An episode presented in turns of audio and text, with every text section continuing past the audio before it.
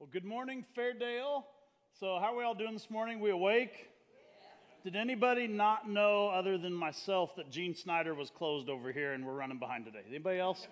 You guys are like non local, learning how to do the things. But hey, I'm excited to be with you all today. Um, so, uh, I'm going to speak. My, my opener today is I'm going to talk to about three different groups of people in this room, and I, and I hope that you fall into those categories, okay?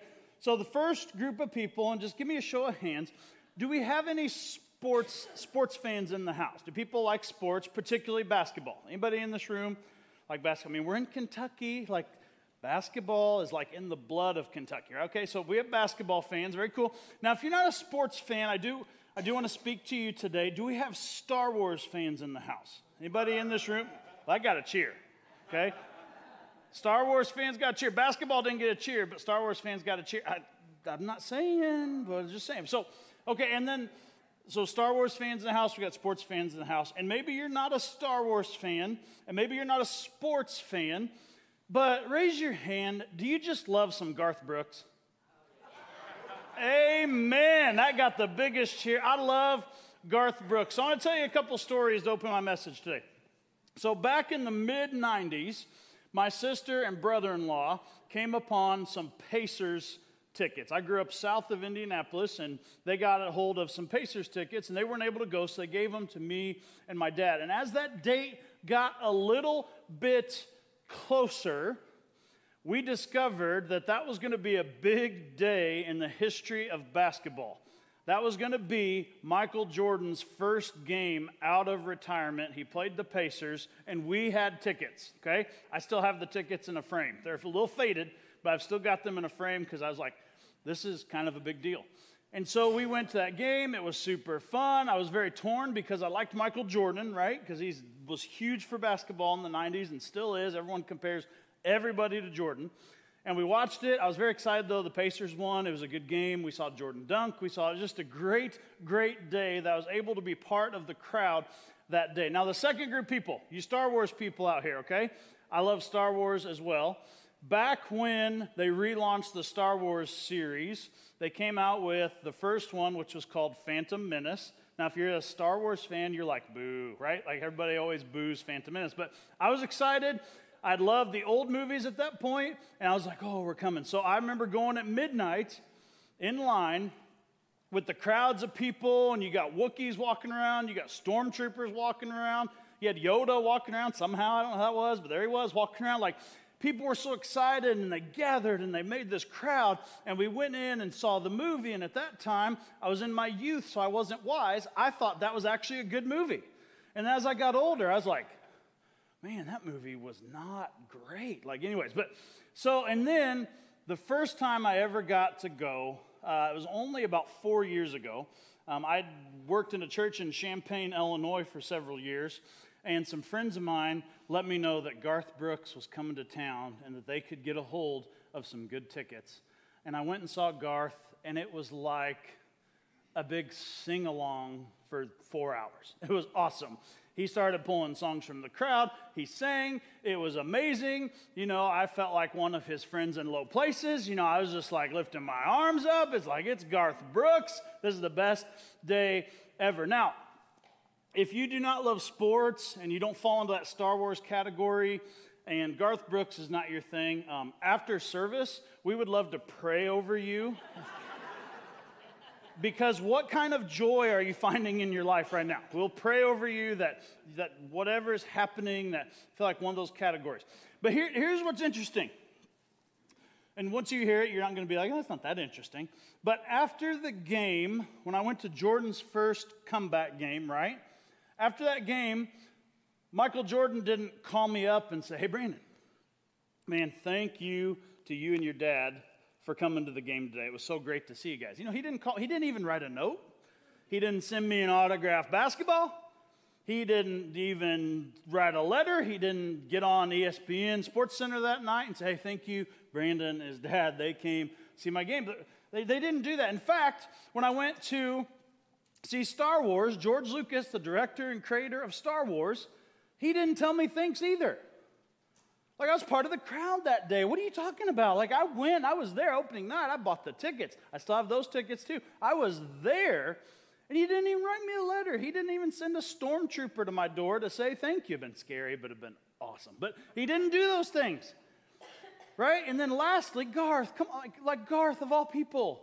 Like Garth, you're so happy on stage. You know, like Come on, I went to your show. I had all your tapes as a kid. I even had all his tapes, and then I even got all his CDs. I had everything. I was Garth, Garth, Garth.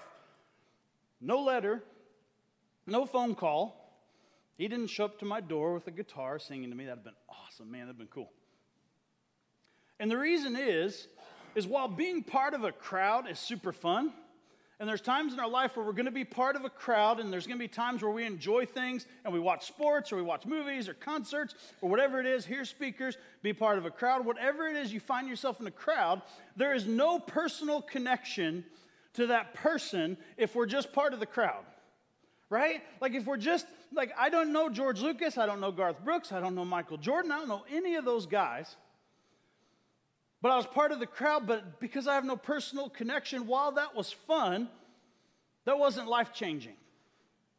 And I think when you and I evaluate, we look at the things in our life, and while being part of a crowd is enjoyable, when you start to think about the things in your life that really, really matter, and when you start to evaluate and you think about the times in your life that, that matter the most, that count the most, it probably wasn't a part of a crowd, it was part of a smaller crew and it was probably part of your family, or maybe it was part of a friend group, or because you were able to do something together and have that memory and have that time, most likely the times in your life that are the most important to you happened in a crew and not a crowd.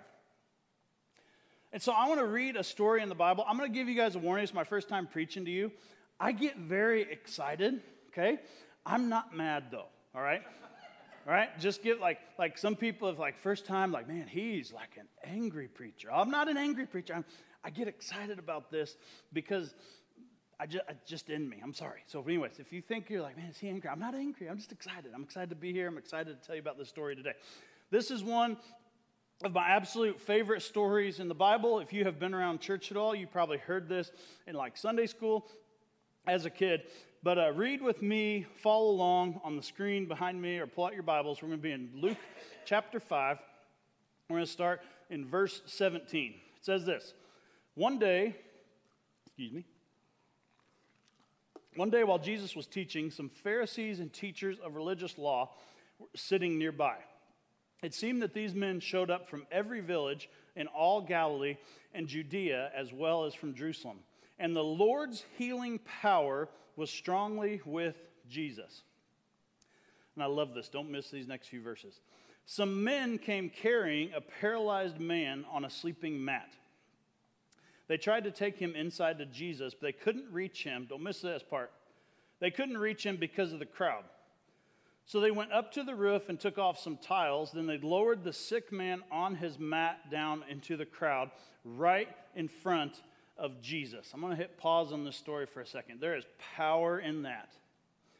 Here's what can happen if we as a church, if we only focus on the crowd things, or we only focus on our worship, or we only focus on the message, or we only focus on our relationship with Jesus, we forget to look around and see the things that need to be done in our communities. We forget to look around and see the people that we should be loving in our life. We forget to look around and see that it's not just about our relationship with Jesus, but how we love others. And what happens is these guys show up carrying their friend on a mat. Now, back then and today, the terrain, excuse me, the terrain in the area was super hot. Can you imagine carrying your friend on a mat, 100 degrees outside, trying to get somewhere, and then all of a sudden there's a huge crowd blocking the way to get to Jesus? Can you imagine how frustrating that would have been? Could you imagine how hot it would have been? On top of that, the guy who's being carried, in that culture, this was not right, but this was how the culture was. If you had any kind of ailment, paralyzation, sickness, whatever it is, disformity, some kind of disability, whatever it was, in that culture, they were like, well, his parents must have messed up. Well, what did he do to deserve that? Well, it must have been the sins of his parents, and now he's this, and he's being punished for this. so can you imagine the guilt. The Bible doesn't say this in this particular story. But can you imagine the guilt that this guy may feel that his friends are carrying to Jesus? And in his mind, he might have heard those stories for years saying, Hey, you're this way because your parents messed up. You're this way because you messed up. You're this way because your family is messed up and God is punishing you. But what I love about this is his friends were like, No, no. His crew said, No. Because crews do whatever it is to take their friends to the feet of Jesus. Because crews do whatever it is. If it's a ceiling, if it's a crowd, if it's whatever, when you're someone's crew and you love somebody and you're united together, not just a crowd, but a crew of people with one purpose, we should be doing whatever to lead our friends to the feet of Jesus because we know if we can just get our friends to the feet of Jesus, He does the changing in their life. He's the one that calls them to different things. He's the one that will empower. Our job is just to introduce and be a big, shiny arrow pointing to Jesus with how we love and how we live our lives. And so, this next part. then they lowered the sick man on the mat down the crowd right in front of Jesus. Seeing their faith, Jesus said to the man, Young man, your sins are forgiven. Now, to read the story, I'm like, what? what? He forgave his sin? Like, like, uh, like Lord, like, like we want, we want this, right? Like, like he's paralyzed. We want him to walk. You know, like, like Lord, you're going to heal his legs. But here's what's awesome, and here's where Jesus is so much wiser than me, and so much wiser than you, and so much wiser than everybody. What good are legs that walk when you're holding sins that aren't forgiven? What good is it if we heal our body, but Jesus doesn't cure our soul? I love this. Jesus knew that this man needed forgiveness more than that. Jesus knew that all that stuff he might be holding inside of him, all those things he did in his past, all that guilt he feels, all the stuff that everyone said, oh, he messed up, his parents messed up, one encounter with Jesus, and Jesus wipes all that away. That doesn't happen if his crew doesn't lay him at the feet of Jesus. That doesn't happen if they don't do whatever it takes to lay their friend at the feet of Jesus. We're going to skip a couple verses. Once you go down to the end of 24, and then it says this Then Jesus turned to the paralyzed man and said, Stand up, pick up your mat, and go home. And I love this. I love this. And immediately, as everyone watched, the man jumped up, picked up his mat, and went home praising God. Everyone, says everyone, the crowd, the Pharisees, everyone was gripped with great wonder and awe, and they praised God, exclaiming, We have seen amazing things today. Man, it'd been really cool to be part of the crowd that day, right? It'd been really cool to be in that crowd and to see that happen and to see that. And oh, yeah, we went and saw that Jesus guy. He's, he, was, he was speaking at this house and he did this thing. And these guys, man, that was really cool to see. It'd been really neat to be part of the crowd that day. It would have been life changing to be part of the crew that day. To carry your friend in there, to carry your friend and lay him at the feet of Jesus, and Jesus forgives his sins, and Jesus tells him to get up and walk, and now you get to walk out with your friend. You get to go walk trails with your friend. You get to walk. He might be able to work now. He might do all these different things because of one encounter at the feet of Jesus because his crew was unwilling to not lay him at the feet of Jesus. So, why does that apply to us today? What I want you to start thinking about, and what I want us to start thinking about, and I think there's going to be some words on here on the screen. Yep. I want us to change our mindset from what are they going to do, and whoever they is, there's a lot of they out there. We say that a lot. they is the government, they is local government. Excuse me. They is anybody who is not you that you feel should be doing something for whatever the situation is. Do you find yourself saying that? I know I do. I'll raise my hand high. They should be taking care of kids in our community. They should be doing this. They should be doing this. And I want to change our mindset. If God has put something on your heart, don't look for they to do it. When we are a crew, when we are Fairdale Christian Church, We got to change our mindset from they to we. What are we going to do about this thing in our community? What are we going to do when it comes to the students and kids who come here every week? What are we going to do to make sure they know about Jesus?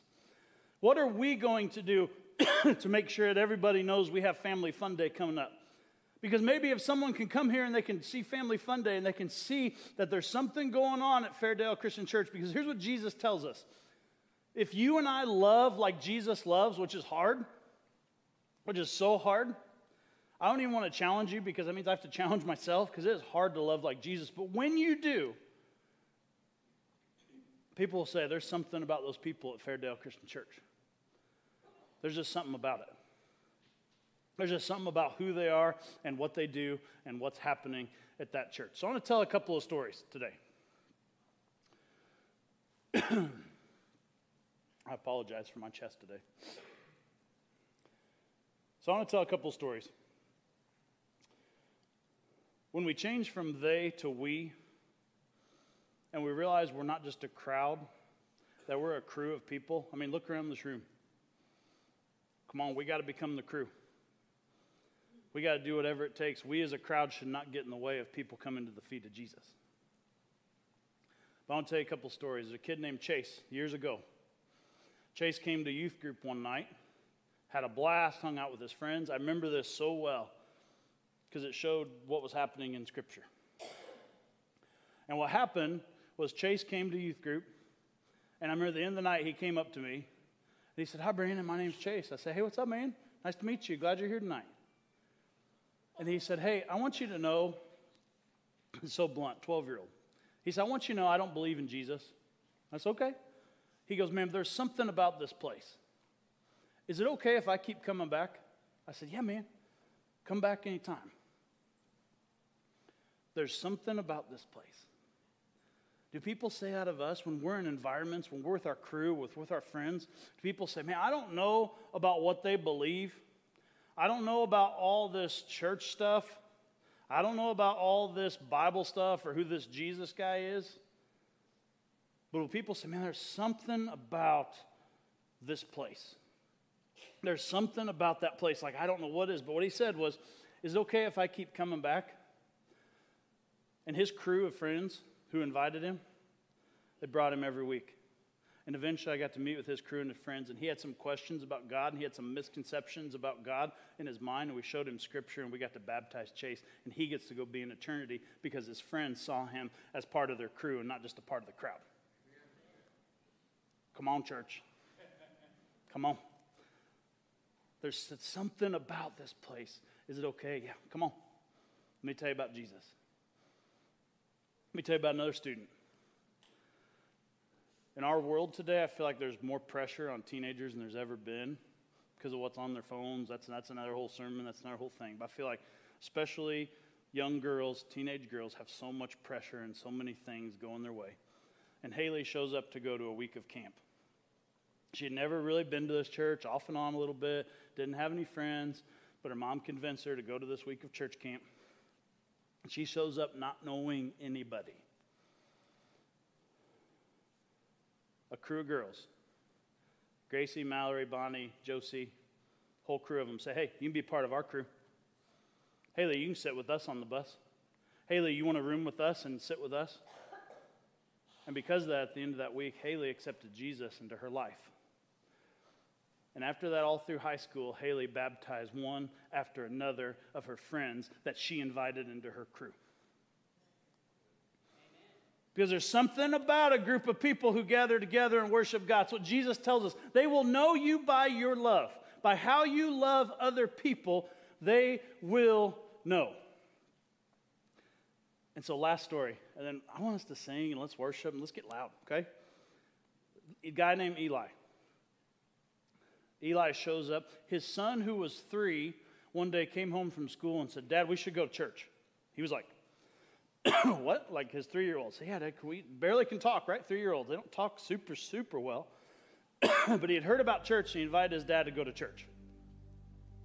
I love this story. Don't miss this because this is like Jesus using people. He said, Dad, we should go to church. His dad and mom said, Okay. And they started to learn about Jesus.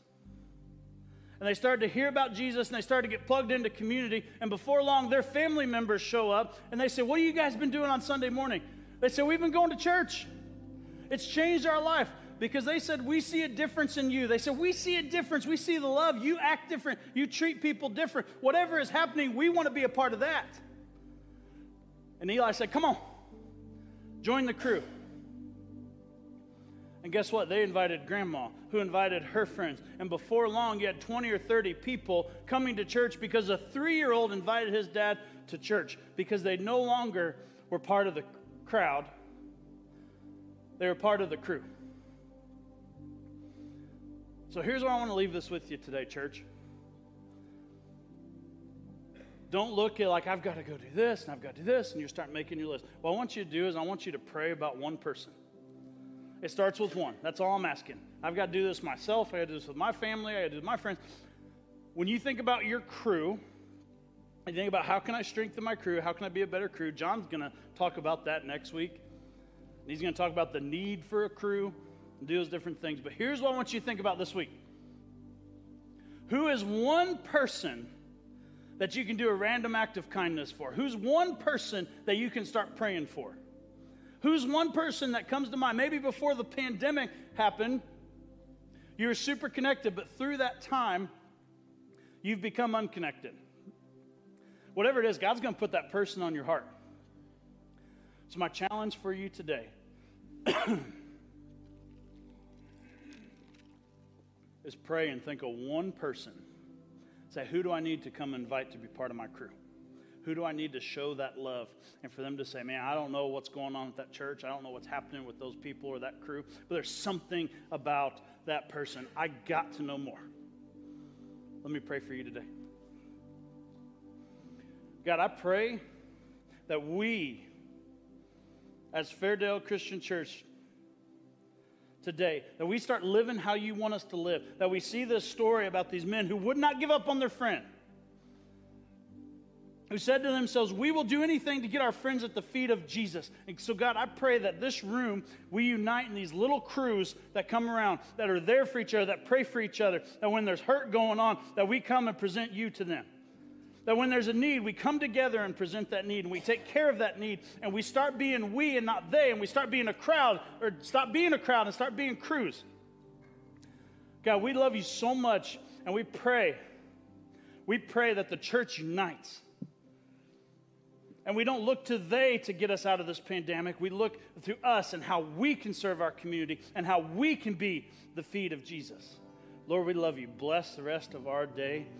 I pray for amazing conversations and amazing stories to happen. In Jesus' name, amen.